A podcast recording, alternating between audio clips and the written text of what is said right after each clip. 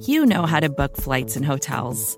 All you're missing is a tool to help you plan that unbelievable travel experience. That's why you need Viator. Book guided tours, excursions, and more in one place. There are over 300,000 travel experiences to choose from, so you can find something for everyone. And Viator offers free cancellation and 24 7 customer support for worry free travel. Download the Viator app now and use code Viator10 for 10% off your first booking in the app. Find travel experiences for you. Do more with Viator.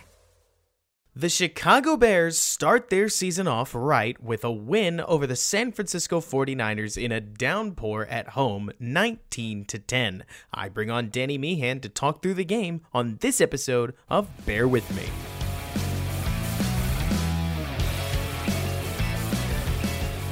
What's going on, everybody, and welcome back to Bear With Me, a Chicago Bears podcast hosted by yours truly, Robert Schmitz, right here on the Windy City Gridiron podcasting channel. And Danny against all odds against what could have been a really nasty game after the first half. The Chicago Bears have started the season on the right foot. They are 1 and 0. They picked up a win against the theoretically Super Bowl contending San Francisco 49ers and what a good feeling it is. Danny Meehan, how are you doing? I'm good, Mr. Robert Schmitz. How are you?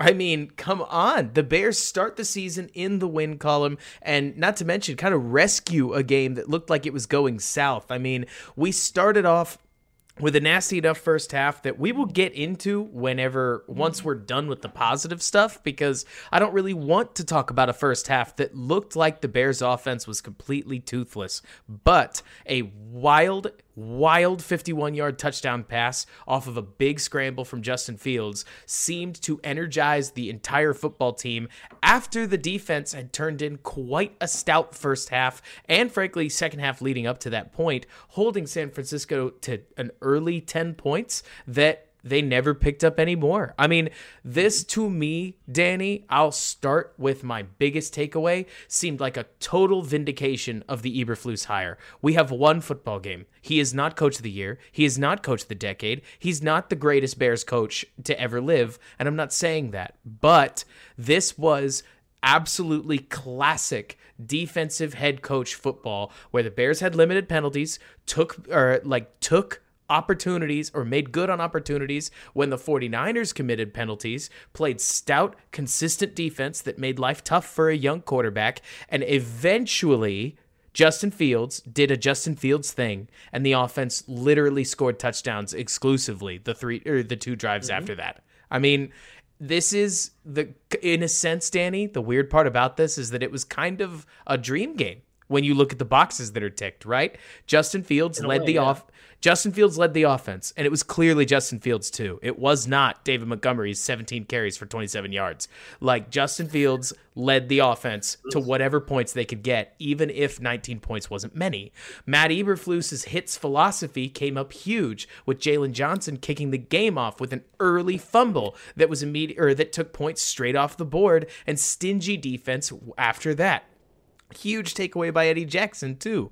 Luke Getsy's offense started to click a little bit after that 51 yard crazy play by Justin mm-hmm. Fields, ending in another Justin Fields touchdown. Fields, despite a nasty interception, finishes the game with a 2 to 1 touchdown to interception ratio. I mean, like, you look at the boxes that I feel like we came into the season look or looking to tick, and this game fit them and the Bears beat a team that I certainly wasn't giving them a chance against, and I don't think most national media pundits were either. Tell me how you're thinking, you're feeling. Uh, I mean, it's kind of like in a way, like you, we kind of talked pre-show, Robert. It, it was a little bit of vindication for me because I was like one of the few people. It felt like that. It's like I wasn't like just hired the offensive guy just to get a quarterback guy in the room.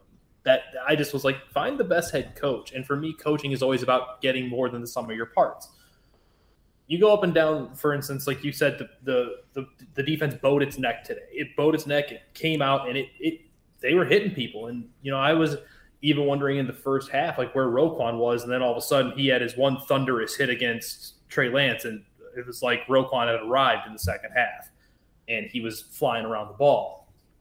But to your point, Robert, they checked all the boxes. They came out. They played hard they were disciplined. Aside from one really weird penalty, that I, mean, I didn't even know it was a rule with the they dried some of the yeah that was bizarre. I like I get it. You, are the defensive head coach and your special teams coordinator has got to know the rules, but I've never seen that called ever. Like I didn't think that was a problem. Like if anything, to me, it's like a safety thing. Like he's making sure Cairo doesn't slip and like tear something, right? Pull something. Like, but we now know, and we're not going to hopefully see that again this year. But it's like it was three penalties versus, I guess, the 11 or 12 the San Francisco 49ers had. And it was more importantly, don't beat yourself. Make them beat you. And that's kind of the hits philosophy in an instance, or the, you know, the, for lack of a better term, the, the Tampa 2 or cover 2 philosophy. Give them enough plays, they're going to make a mistake.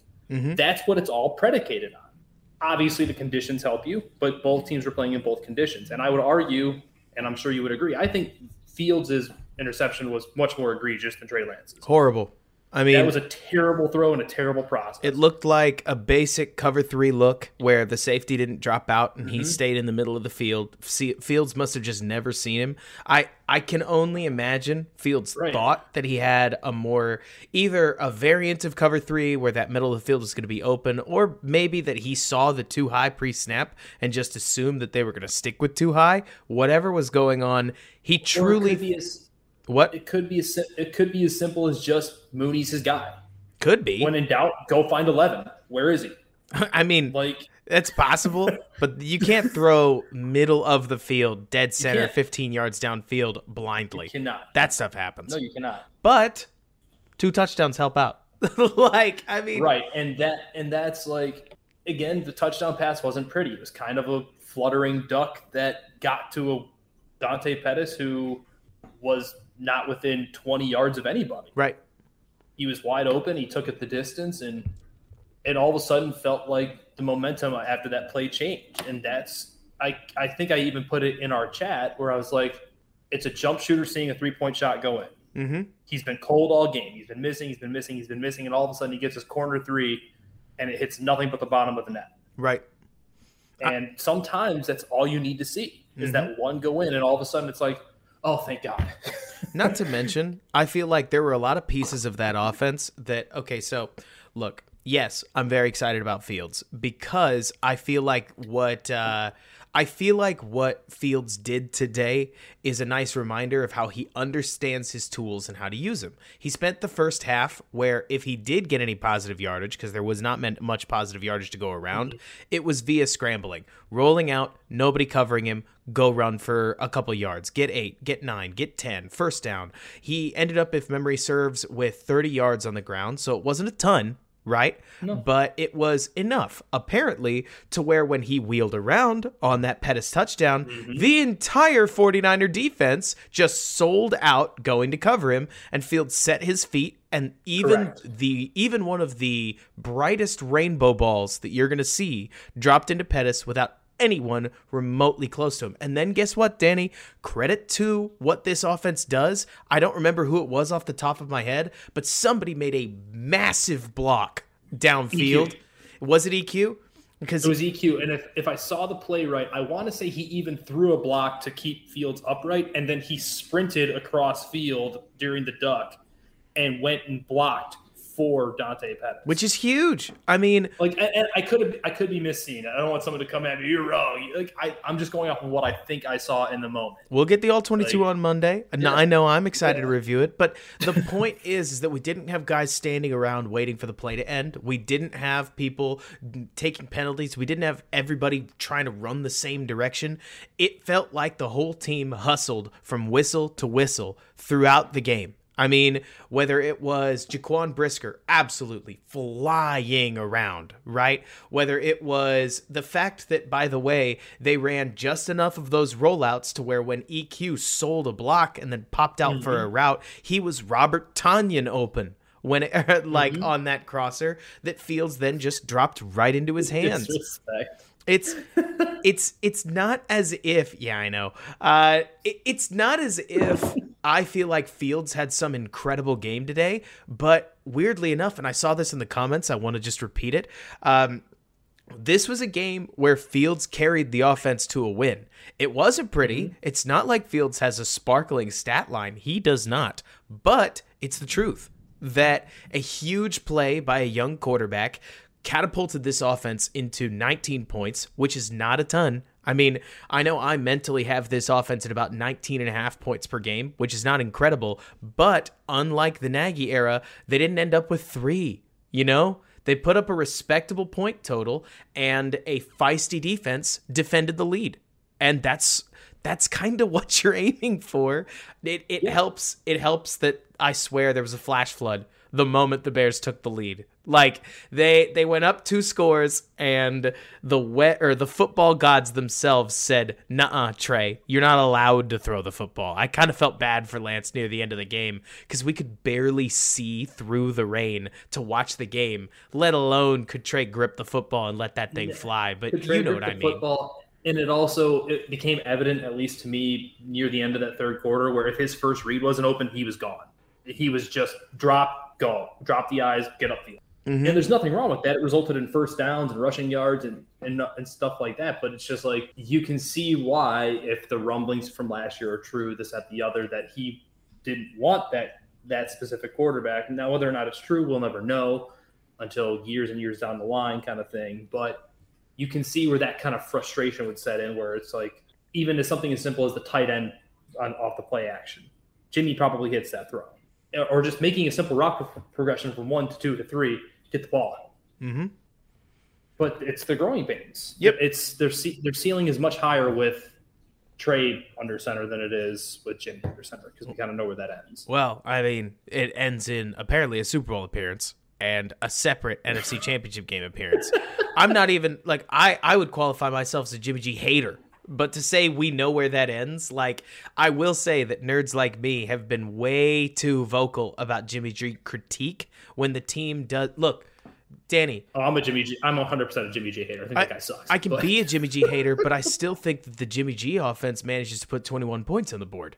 Like Bears lose in a heartbreaker kind of thing. I'm not saying that I know. Mm-hmm. I don't. Sure. But once those wide open 25 yard dig routes dried up, it felt like the San Francisco passing offense didn't have any particular fangs. They and, and there was like there was more than just the weather at play. Javon Kinlaw going out as early as he did when he was clearly sucks. abusing the interior very early on matters. Jeff Wilson becoming the primary back when Eli Mitchell gets announced out for the game with a knee issue. Those are things that matter. But right.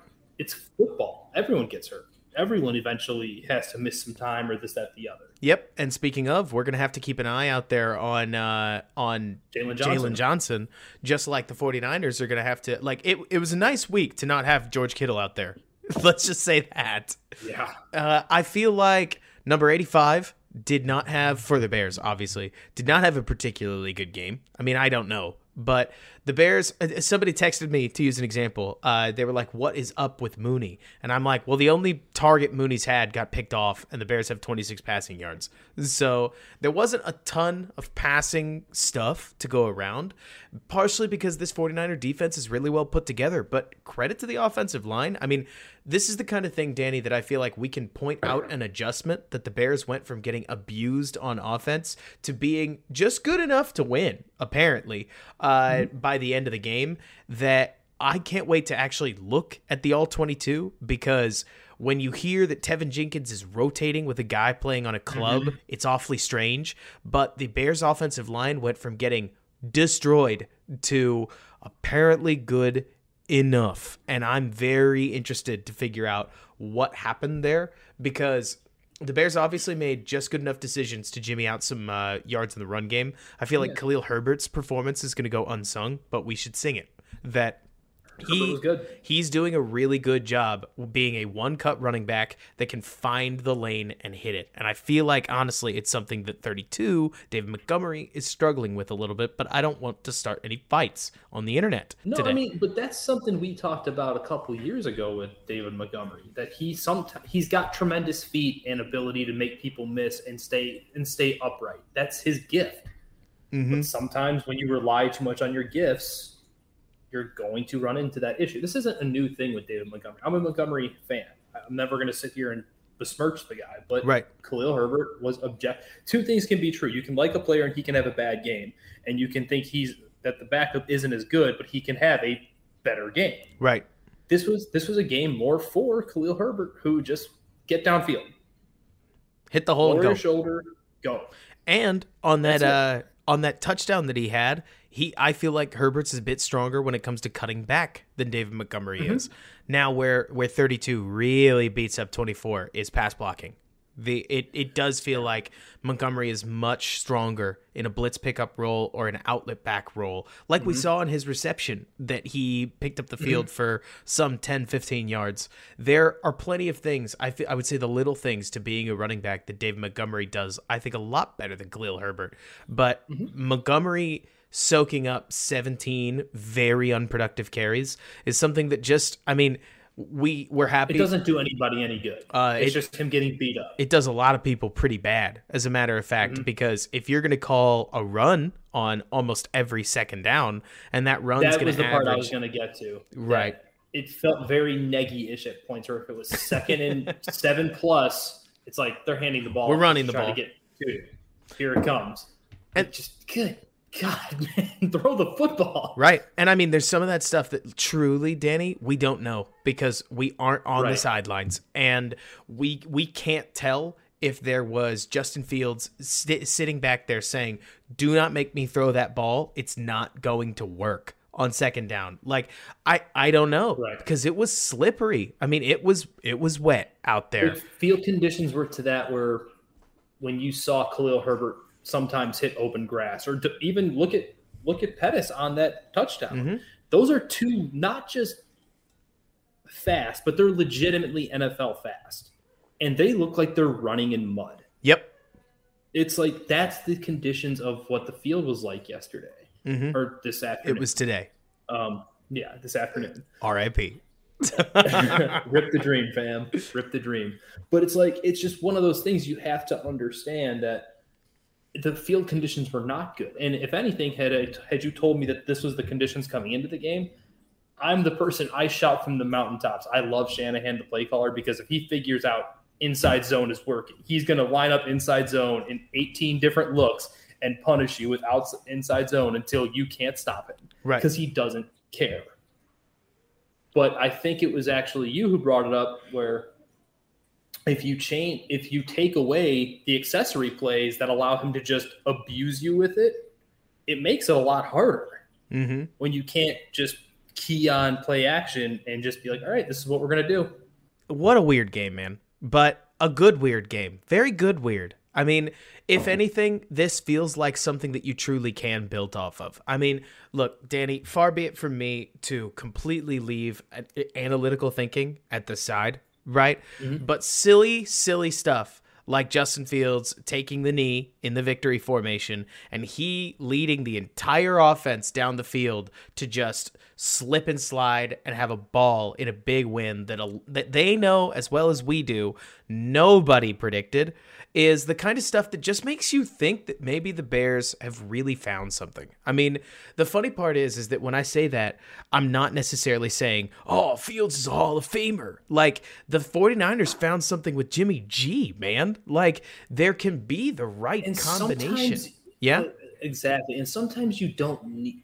And again, is it easier to to get the proverbial spin at the wheel in the playoffs when you have Justin Herbert, Patrick Mahomes, Tyreek Lamar Hill. Jackson, et cetera, et cetera? Yeah, when you have these these quarterbacks at the helm, it is easier to get the proverbial spin at the wheel. Sometimes you need your quarterback though. And at this point, I don't want. Not that I don't want. I, I don't need Justin Fields to be Justin Herbert or Pat Mahomes. I need him to be the best version of Justin Fields he could potentially be. Right. And I mean, And I and I think what you're to your point, seeing the slip and slide at the end and the rallying of his team following behind him, that kind of st- it's again, it's like the same thing. Like it's easy to laugh when Flus is introduced and and preaching the hits principle, and he sounds kind of like a goofy college coachy coach. God, you say goofy college. I'll go even harder. I I felt like his get the track shoes on thing was like Oh yeah, that was like high school JV coach tier. Like in the world of just I I'm not saying that You know, Right. he you get where I'm coming from. I get what I, I get. I do, but it's like it's one of those things. Like we are on the outside of that locker room. right. Now, I will tell you, football players are weird. Coaches are weird. They're not normal citizens of the United States. You know, they're they're Very. built a little bit differently. They, this kind of rah rah stuff just works for them.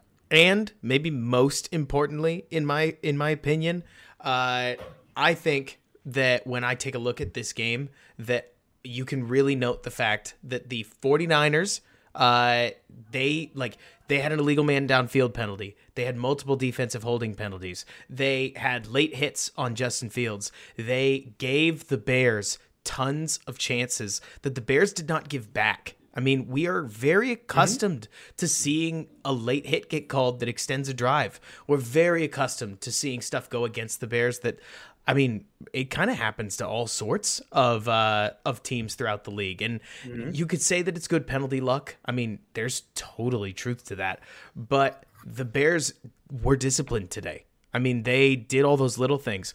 It's a silly that- thing to point out, but in the that's the pouring in the pouring rain, Danny, rookie Trenton Gill still caught the 15 to 18 yard long snap and got the punt away. Touchback or not, like that's huge. Mm-hmm. And so uh, all that little stuff, I I take a look at And and there's there's other little things that that make you do like the ooh as like a fan, like seeing Dominique Robinson bend the edge and get Trey Lance by the shoulder pad and rip him down with one arm. Stuff like that is big because that's a rookie contributing on a fifth round contract. Mhm. So he had one and a half sacks. And the other part about that is if you're like a person who loves like the ability to transfer speed to power and seeing pure unadulterated grown man strength, Trey Trey Lance is not a small person. no, He ripped him down with one arm. yep, Like that's that's big boy strength. It's was- like, oh, That's wild. That's a fifth round pick. Danny, not to not to crow too hard about that. Arrowhead Pride did this like legendary article back in 2014. So old data, I know. But they went round by round, position by position, taking a look at how often that position turns out a starter. And what they found is is that only 6% of players picked after round 4 at edge make any impact at all. Like whether it, it, it they would have had to qualify as a starter to make this category, but mm-hmm. Dominique Robinson out of the fifth round doesn't happen normally. Travis Gibson out of the I think he was the fourth round, fifth. or he was the fifth round too. I know he was out of Tulsa. I thought they traded a future. He might have been a fourth. I think they traded a future fifth to go back up into the fourth to go get it. I think you're right. Maybe that or was maybe it it. was I a future fourth to get a fifth. It could have been whatever, but Something like that. Yeah, I, I can't recall off the top of my head. That doesn't normally happen. I mean, there is a whole lot of yeah. They traded a future fourth for Gibson into the fifth. If the Bears, oh my goodness, we do not know yet. Uh, just to be so clear, but if the Bears, because Mike McGlinchey's no pushover, found an instant starter out of the fifth dadgum round, Danny, there are a lot of things about this team that start to change pretty quick. Like Yeah. there everybody has gone into a Bears offseason before. Let me let me say this before I'll give it to you and then we'll hit break. We'll come back. We'll talk about some of the specifics. But Sure. we have all been a part of these off seasons where we go in and we say if Equanimeous St. Brown was just overlooked by the Packers, and if Byron Pringle was really starting to hit his stride, and if Dominique Robinson is a beast, and if the whole league just missed on Braxton Jones, and if Larry Borom really picks it up, and if just or Justin Fields takes that next step, the Bears are going to be eleven and five. Like I've been a part of so many of those. I I grew up a mm-hmm. Bears fan. We do this, right? But there You talk yourself into the best case scenario. there are a lot of these things that are breaking the Bears' way right now. That hey, it's one game. Week one overreactions are common across everything because obviously the, the Rams suck, right? Like, I mean, what we saw on Thursday night was not a good showing by them. Let's let's ease off just a little bit. We don't know, but this is a huge win. A lot of the players like Brisker, like Robinson, like Fields, sort of, um, like ESB. I think we saw good things out of Pettis. We saw a lot of good from a lot of players that needed to be good this year, including. We also saw some very good blocking out of Byron Pringle when he was out there. Mm-hmm. Mm-hmm. Like it's small stuff, but it matters. It's the stuff the Packers have been doing to absolutely kill the Bears for forever. I mean, it's it's a simple play to go back to, but any chance you remember in the middle of the second drive, um, I I feel like, or in the middle of the second drive, Darnell Mooney caught a swing pass with somebody. I think it was Pringle, as a matter of fact, out in front of him. Pringle hit a big block, and Mooney turned out seven yards. That when the Bears then ran the ball in the next play and got four, picked up a first down. It's those little things where in the Nagy offense, it felt like if they threw a swing pass out there, the guy's getting hit behind the line of scrimmage because the blocks were just never there. Yeah, and that's a mentality and a coaching thing. Mm-hmm. So uh, Cody Trough asks, who most surprised me in this game at this point? I'm going to go with the entire defensive line, by the way. Uh, I could say like Roquan Smith, I could say Nick Morrow, but I really expected this defensive line to get pushed and shoved around a lot more than they did. And the 49ers had their moments. They had their big runs, but they didn't gash the Bears like I anticipated. What I would call the most creative run scheme in football to uh, to mm-hmm. do, and that might be what really put this game on Trey Lance's shoulders. You know that mm-hmm. if if the 49ers didn't need to throw, they wouldn't have, but they ended up needing to throw. And massive credit to I, I can't wait to figure out who it is. Like, was it Angelo Blackson making all these stops? Was it Justin Jones coming up with these big plays? Who was soaking? Was it Armon Watts could have been. I saw I saw Watts get in there a little bit, especially near the end. But who knows? Like I right. To, I really need to go back and watch it. Who was soaking like, the blockers? I want to know. It's all recency bias, yeah. Especially in this defense, the nose tackle matters for just hey, free people up, let people go hit. Right, Danny. Yeah. Any any other overarching thoughts before we get into some of the specifics? Um, I will. T- I will. Uh, you know what? I'll say my overarching thought because it's a specific player I wanted to give his flowers. Who I'm normally very critical of. I can't wait. Perfect. Yeah. In, in, that case, I'm going to flip us over. So we'll let our sponsors get a word in, and we will see you guys after the break. Talk to you in a bit. Hey, sponsors.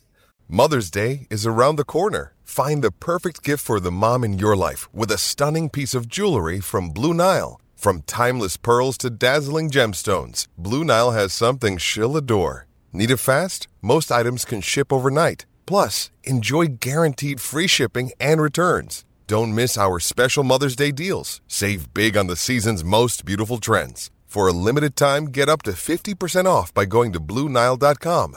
That's Bluenile.com. When you need mealtime inspiration, it's worth shopping Kroger, where you'll find over 30,000 mouthwatering choices that excite your inner foodie. And no matter what tasty choice you make, you'll enjoy our everyday low prices, plus extra ways to save, like digital coupons worth over $600 each week. You can also save up to $1 off per gallon at the pump with fuel points. More savings and more inspiring flavors make shopping Kroger worth it every time. Kroger, fresh for everyone. Fuel restrictions apply. And we are back with Bear With Me. I'm here with Danny Meehan going over the Chicago Bears' huge win over the San Francisco 49ers. That, if I can be honest with you, Danny, this feels, and I don't want to get too far ahead of myself, like the inverse feeling of how I felt in the Week 1 2019 massive epic loss that the Bears suffered at the hands of the Packers. I know that just made you grouse, but yeah. this is this is a win. I, I have blacked that game out in my memory. This is a win that I never saw coming, much like that game was a loss that I never saw coming. But this one has me feeling particularly perky.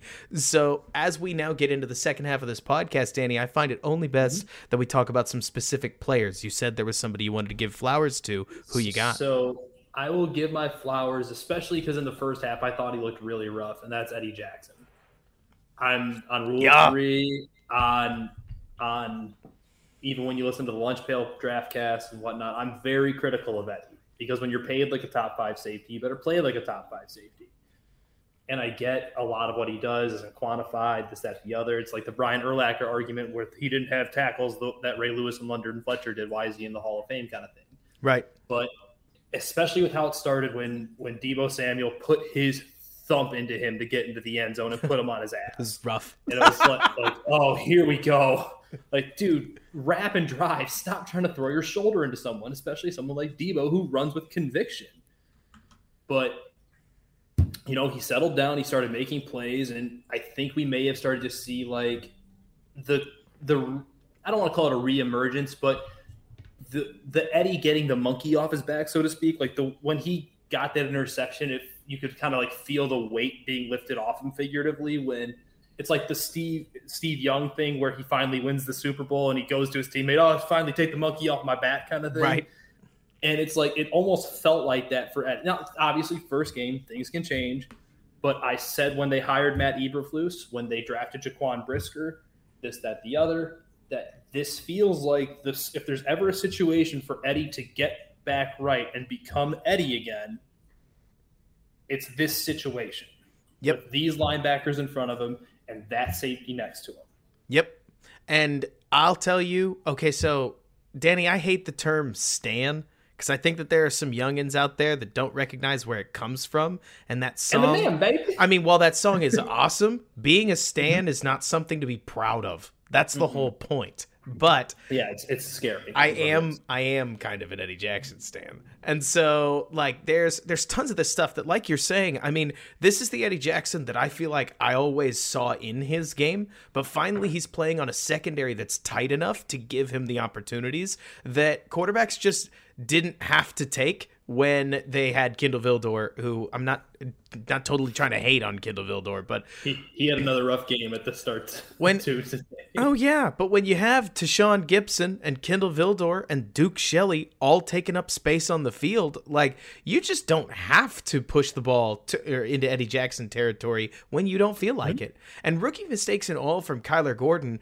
Jaquan Brisker, Kyler Gordon, Kindle Vildor, Eddie Jackson, and there's a fifth one, Jaylon Johnson is a Johnson. much better secondary and is going to give Eddie Jackson many more chances when I mean it's not an accident, Dan, that he picked up his first interception since I believe 2018. If 15? if I'm yeah. if I understand it correctly, but so because I think he had a couple taken away from him. But he picked it up in the first position in a long dang time when the opponent had to press. No, the Bears have not been a good enough team to put opposing offenses in a position where they have to take chances that they do not want to take for quite some time. They did that today. They fo- or, and mm-hmm. they forced a ball to somebody who oh goodness, I'm gonna have to change the adjectives. Is a very very good deceiver. Um, he is a master at for getting the ball like to come in his direction. So mm-hmm. um, like Eddie Eddie made that play. Like there are a lot of safeties that we've seen. T- Tashaun Gipson last year had a perfect interception that I like to laugh about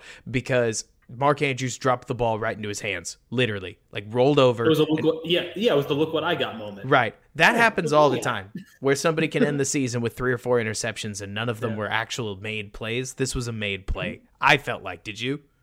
I did no, like we were talking pre-show. That was I felt like he. I don't again, like you kind of mentioned.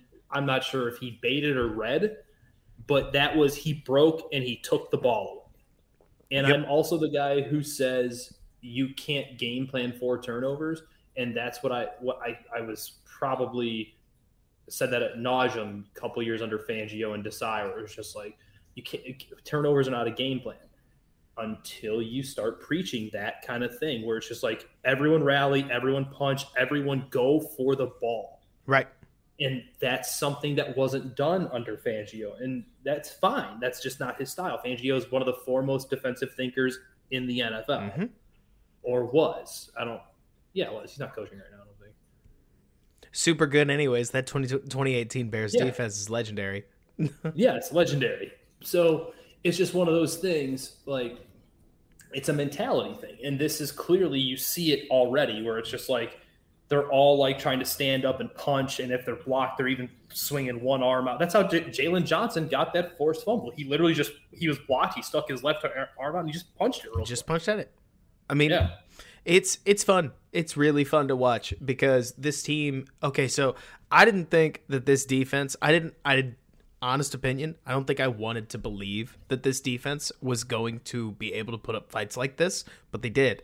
I'm interested to see what happens against quarterbacks that are able to stretch the passing offense a little bit more because I do think that the Bears are pretty liberal about keeping somebody in the box to stop the 49ers run attack, but mm-hmm. this was stingy. I mean, this was truly anything that any super positive borderline homer bears fan would have said about eberflus did this in 2018 with the colts. Why can't he do this with the bears defensive personnel? Holding a team to 10 is hard. Holding Kyle Shanahan to 10 is very hard.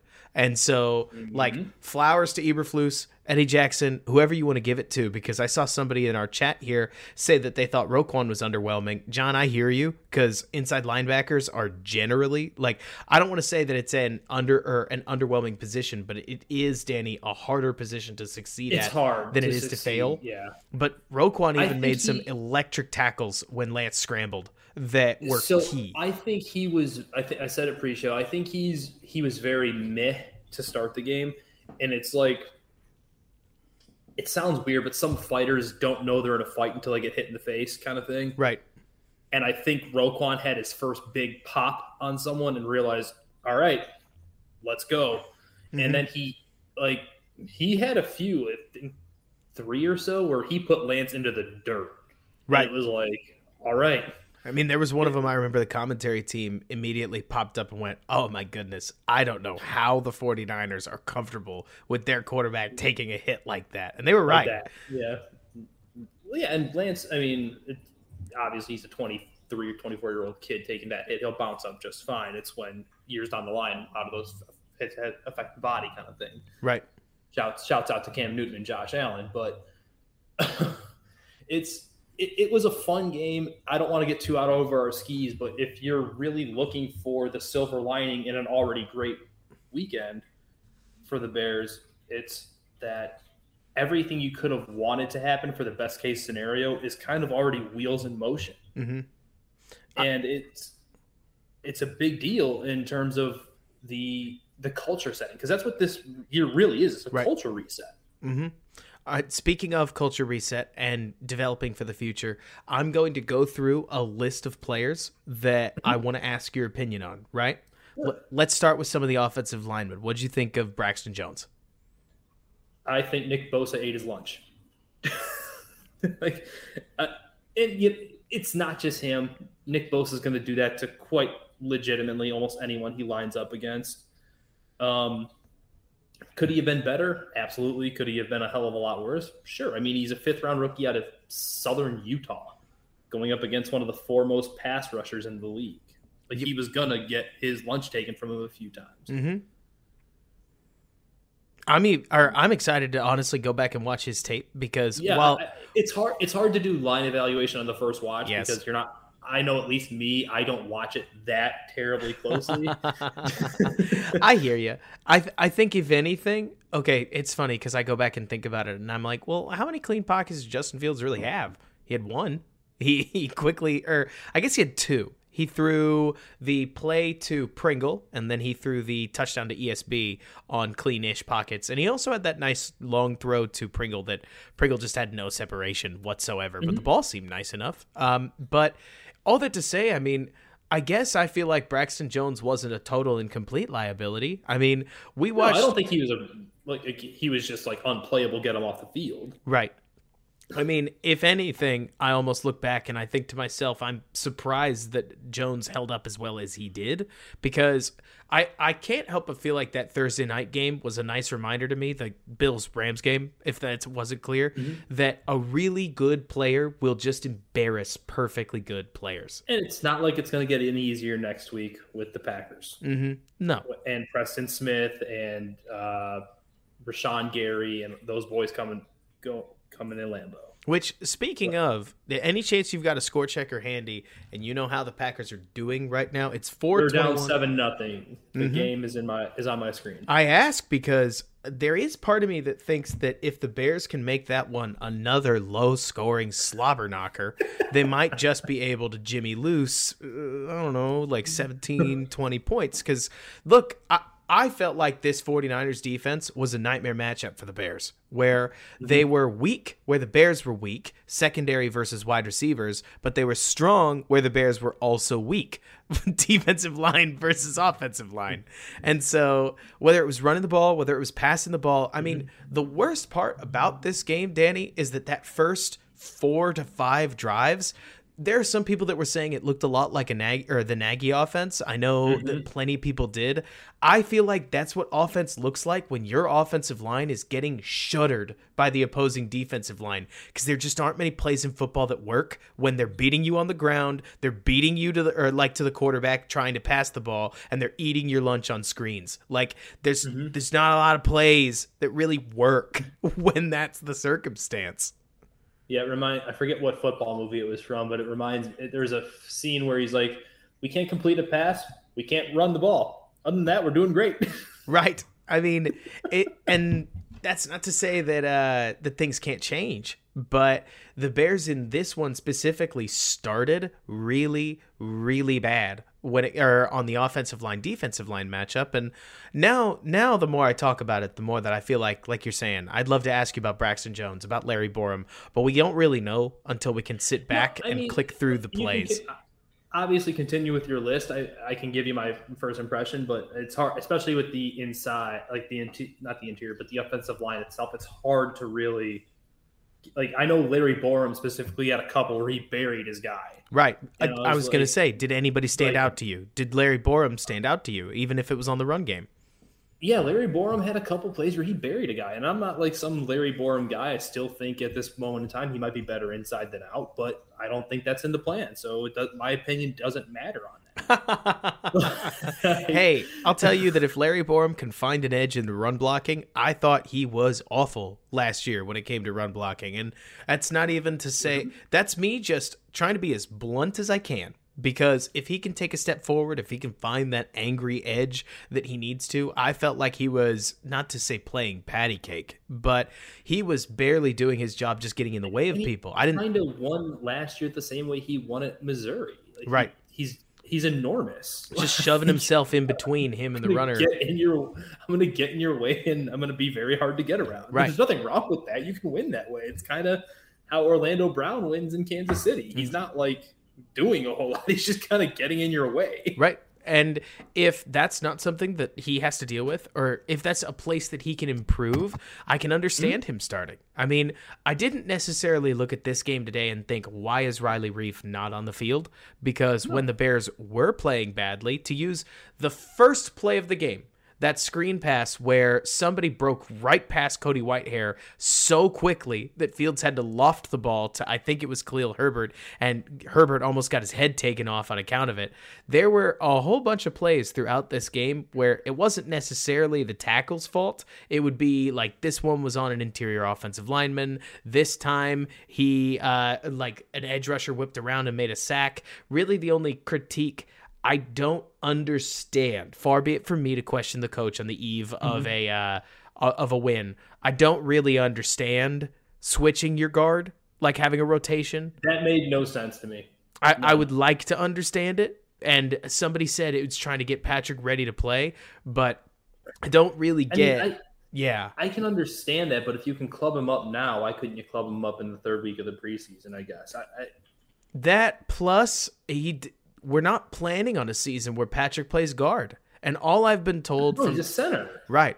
All I've been told from guys like Lester Wiltfong, JB, Je- uh, like Bill Zimmerman, uh, even I've heard it offensive with. line authority. Yeah, I mean, Yeah. whenever I hear about offensive line play, one of the biggest things I hear is that if you can get your line set, leave it there. And so while I get wanting to get a couple guys work, like Cody Trough says, getting getting them into football shape, I feel like maybe it would have made more sense to just let Jenkins play at right guard if he is the right guard. But heck, I don't know, and it worked. So again, Yeah. I, I'll question it instead of just outright critiquing it. Uh, a couple other guys I could think of. We already talked a little bit about Dominique Robinson, but like, what stood out stood out to you? Um, the grown man strength, obviously. Um, kind of how ready he seemed. Mm-hmm. Like, and it obviously, it, I'll get a better idea when I go back through the game later this week and watch the the eye in the sky, as it were. But he didn't seem like really overwhelmed. Like he seemed like he was meant to be there, and he had good pop. He had the inside rip move to go get that sack and whatnot. It's just he just looked like he belonged. I wouldn't have never guessed he's a guy who transitioned from quarterback to safety down to defensive end and was playing his first NFL game after what two years at the end position or the edge position, I guess, at Miami. I don't even think it was two years. I, I get the Uh, impression it that he played there for like a year. Yeah, whatever it was. It was apparently enough because he looked like an NFL defensive end. yeah, he did. hmm And then Jaquan Brisker, tell me about what you thought. Star, like, like everyone was gushing about 29 Ta- Tafanoa, Ta- Tanoga. I can't think of his name off the top of my head for San Francisco, but for, it was like it was almost like a match game. Like whatever he was doing, I'm gonna go do this. And no, make no mistake, Jaquan Brisker's. This was a game tailor made for him to go kind of nuts. There, it was come downhill. It was make hits. It was go be Jaquan Brisker. There's gonna be games where he's gonna look like a rookie and he's gonna have his welcome to the NFL moment Right. like similar to like Kyler Gordon had, where he, at first glance, that looked like he just thought someone was going to be over top waiting to help him.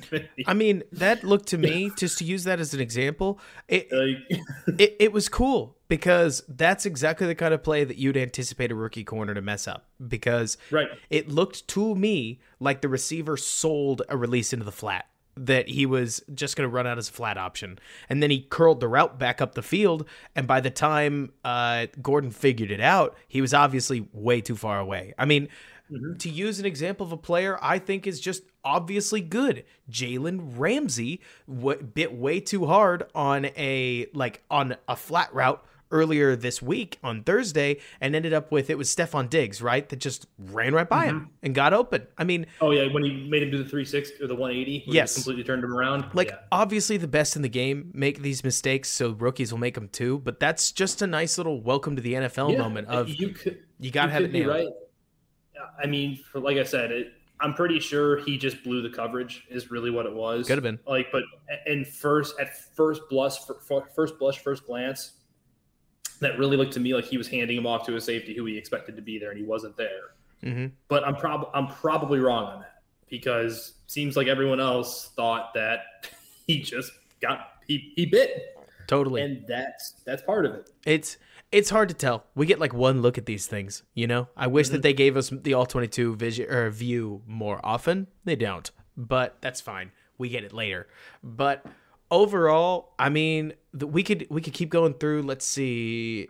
Did you? We talked about Roquan. God, I think we just about talked about everybody. Dan. Uh, the last guy, I would give him a little bit of credit because it's easy to crap on the receivers and their lack of ability. But I think EQ had a solid game. Yeah. He threw good blocks. He caught a touchdown. He did what was asked of him. And kind of to your point a couple years ago when you said Kindle Vildor can't help the fact that he's Kindle Vildor at the end of the day. Equanimeous really can't help the fact that he's Equanimeous St. Brown and that he's limited in what he can and can't do mm-hmm. he did what was asked of him. He caught a touchdown. He may end up being a surprise or maybe he gets himself a two or three year cheap contract in Chicago because of his familiarity with Getsy and the system or whatnot. We don't know, but at the end of the day, he did his job. Oh, yeah. And, uh, It's one of those things you can't hate a guy for doing what's asked of him. Well, that's that's the Green Bay magic, man. Like what what I feel like Green Bay has done a good job of for forever, and I hate that they're good at this. Drafting offensive linemen in the fourth and fifth rounds. Okay, j- they could sign somebody off the street, and that offensive lineman would play well. It didn't have to be the fourth and fifth rounds, but that notwithstanding, they would give their receivers a role, and then they would be. The, I feel like Green Bay's always been really smart about once they have a role, once Allen Lazard is the guy that blocks, mm-hmm. right? Suddenly he's your target on a third down. And the defense leaves the guy open that's just supposed to be doing the blocking, right? Yep. And he and then he ends up just catching them sleeping. I mean, EQ is not somebody I expect out there. We saw a pretty they they for some reason highlighted EQ on a go route he had where he got less than zero separation. If it was possible for the DV Oh, no, he, he was blanketed. Oh, yeah. was blanketed. like it's not as if St. Brown is going to be out here making crazy cuts like Dante Pettis actually can do, but he can throw solid blocks, and because he can throw solid blocks, he can feint a blocking assignment and then go out for a route and just end up completely wide open like a tight end should. Like wh- that's something you'd normally expect mm-hmm. 85 or 84 to do, but they didn't. It was EQ this time, and he ended up wide open. Like you're saying, I mean, this team did not look. Th- this team, to me, if we can edge into final thoughts here, Danny, Sure. they looked like a team that when they got hit in the mouth, they realized just how much of a disadvantage they were at. This offense looked stunned. I mean, they were on the ropes from Jump Street, and if anything, they were almost, I don't want to say quitting because they weren't quitting, but they looked like they had kind of accepted that this this was just how the game was going to work out. And then Fields, especially right before that big play started, the uh, like on the late drive at the end of the half that almost ended up as a field goal, seemed to start to rail against that. He he seemed to be the first person that we saw on offense to break out of the pocket and find extra yards to try to start making some or to try to start forcing something to happen without f- literally forcing it like he had a couple days earlier. Um, I feel like there was, or I feel like then as this game moved on, the offense allowed their quarterback to kind of inspire them. And while they didn't end up with some phenomenal statistical day, they ended up with the win, and they ended up with a win by multiple scores. I mean, I believe this was one of the biggest margins of victory that the noon slot had in the NFL. Just by nine Most points. Of them went went to overtime, right? They all went. I think three of them went to overtime. Mm-hmm.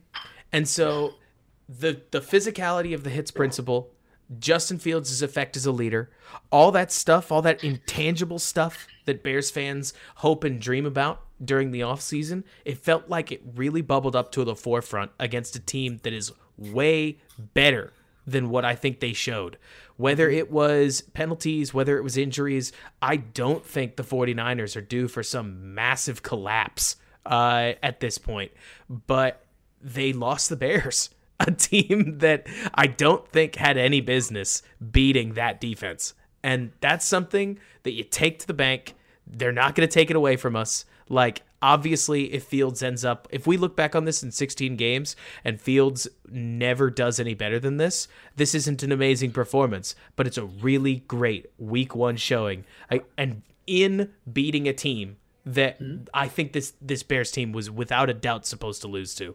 What did you think? Um, I think it goes to show what attention to detail and coaching can do for you if you just buy in. Like like I said at the at the top of the show, uh, coaching isn't always having the best talent. It's coaching up what you're given and just squeezing blood from the proverbial stone, as it were. Um, I think they did a tremendous job. I think my belief in Fields has really never been higher than it could be right now because there's something to be said for when you're when odds are stacked against you. You get you've gotten punched in the mouth and you keep coming back, and you're willing to show that I'm not gonna let this affect me. Which we knew that he had that. I mean, he's been in the spotlight since he was like 17 years Right. old, whether it be at QB one or at being that number one recruit to Georgia or and then transferring to to to Ohio State. Like he, he's got this in his DNA. He's not some aw shucks that I'm just happy to be here. He's wired for I'm meant to be good. Right. Now, how good I don't know remains to be seen. I do think the Bears do have their potential answer at quarterback, but it's it's it's a waiting game. We got to see how this year plays out, and I think that they've got the right coaching staff to get everything out of a under talented squad, as it were. But they've got to clean up some things, obviously, and I think it's great that they made the most of what they've got out there today. Yep.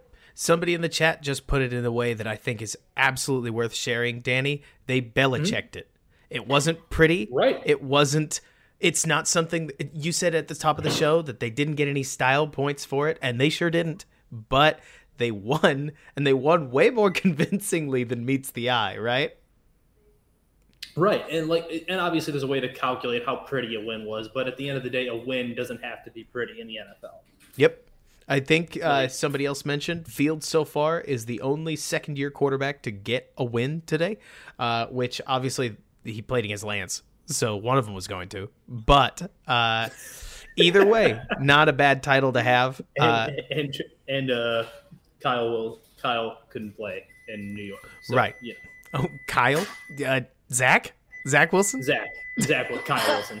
Ah, I'm, we're, there was an old Jets corner years ago drafted out of drafted out of Boise named Kyle. there you go. There you go. My apologies. Nice. Uh, the I'm Rolodex. It's all up here, Danny. It's all up here, guys. It's all up here. Perfect. Danny, I'm super excited. I cannot believe that we're headed into Sunday night where we don't have to hear about how the Packers are, quote unquote, about to take the lead away from the Bears. This is the season start that I didn't dare to dream of, but here we are, right? And can't be disappointed if you have no expectations. Right. Exactly. I'm stoked. I'm sure you're stoked. Danny, anything you're working on right now that you can plug before we get out of here? Uh, I know Jacob and I are working on doing a recap show for going over rookies we covered and didn't cover throughout the NFL season. So be on the lookout for that. I know we're working on time slot and everything for that, but other than that, not really. No, I'm just kind of hanging out, working, being a husband. That's it. Hey, it's a full time job. I know what you Yeah. mean. Perfect. Well, thank you so much for listening, everybody. We will be back with you later this week. Keep an eye on the YouTube channel, Second City Gridiron, as we've got plenty coming at you. We've got Lester's Sack Watch, we've got the 10 minute drill, and I am going to do what I can. We're going to see if this is realistic uh, to get an 8 p.m. stream on Tuesday going for the All 22 so that we can get a look at the All 22 just that little bit faster. But I'm going to see this week whether that's actually doable. Uh, but keep an eye out and then we will be there. I'm super excited to get busy and talk to you guys soon. Bear down, and thanks so much for bearing with me.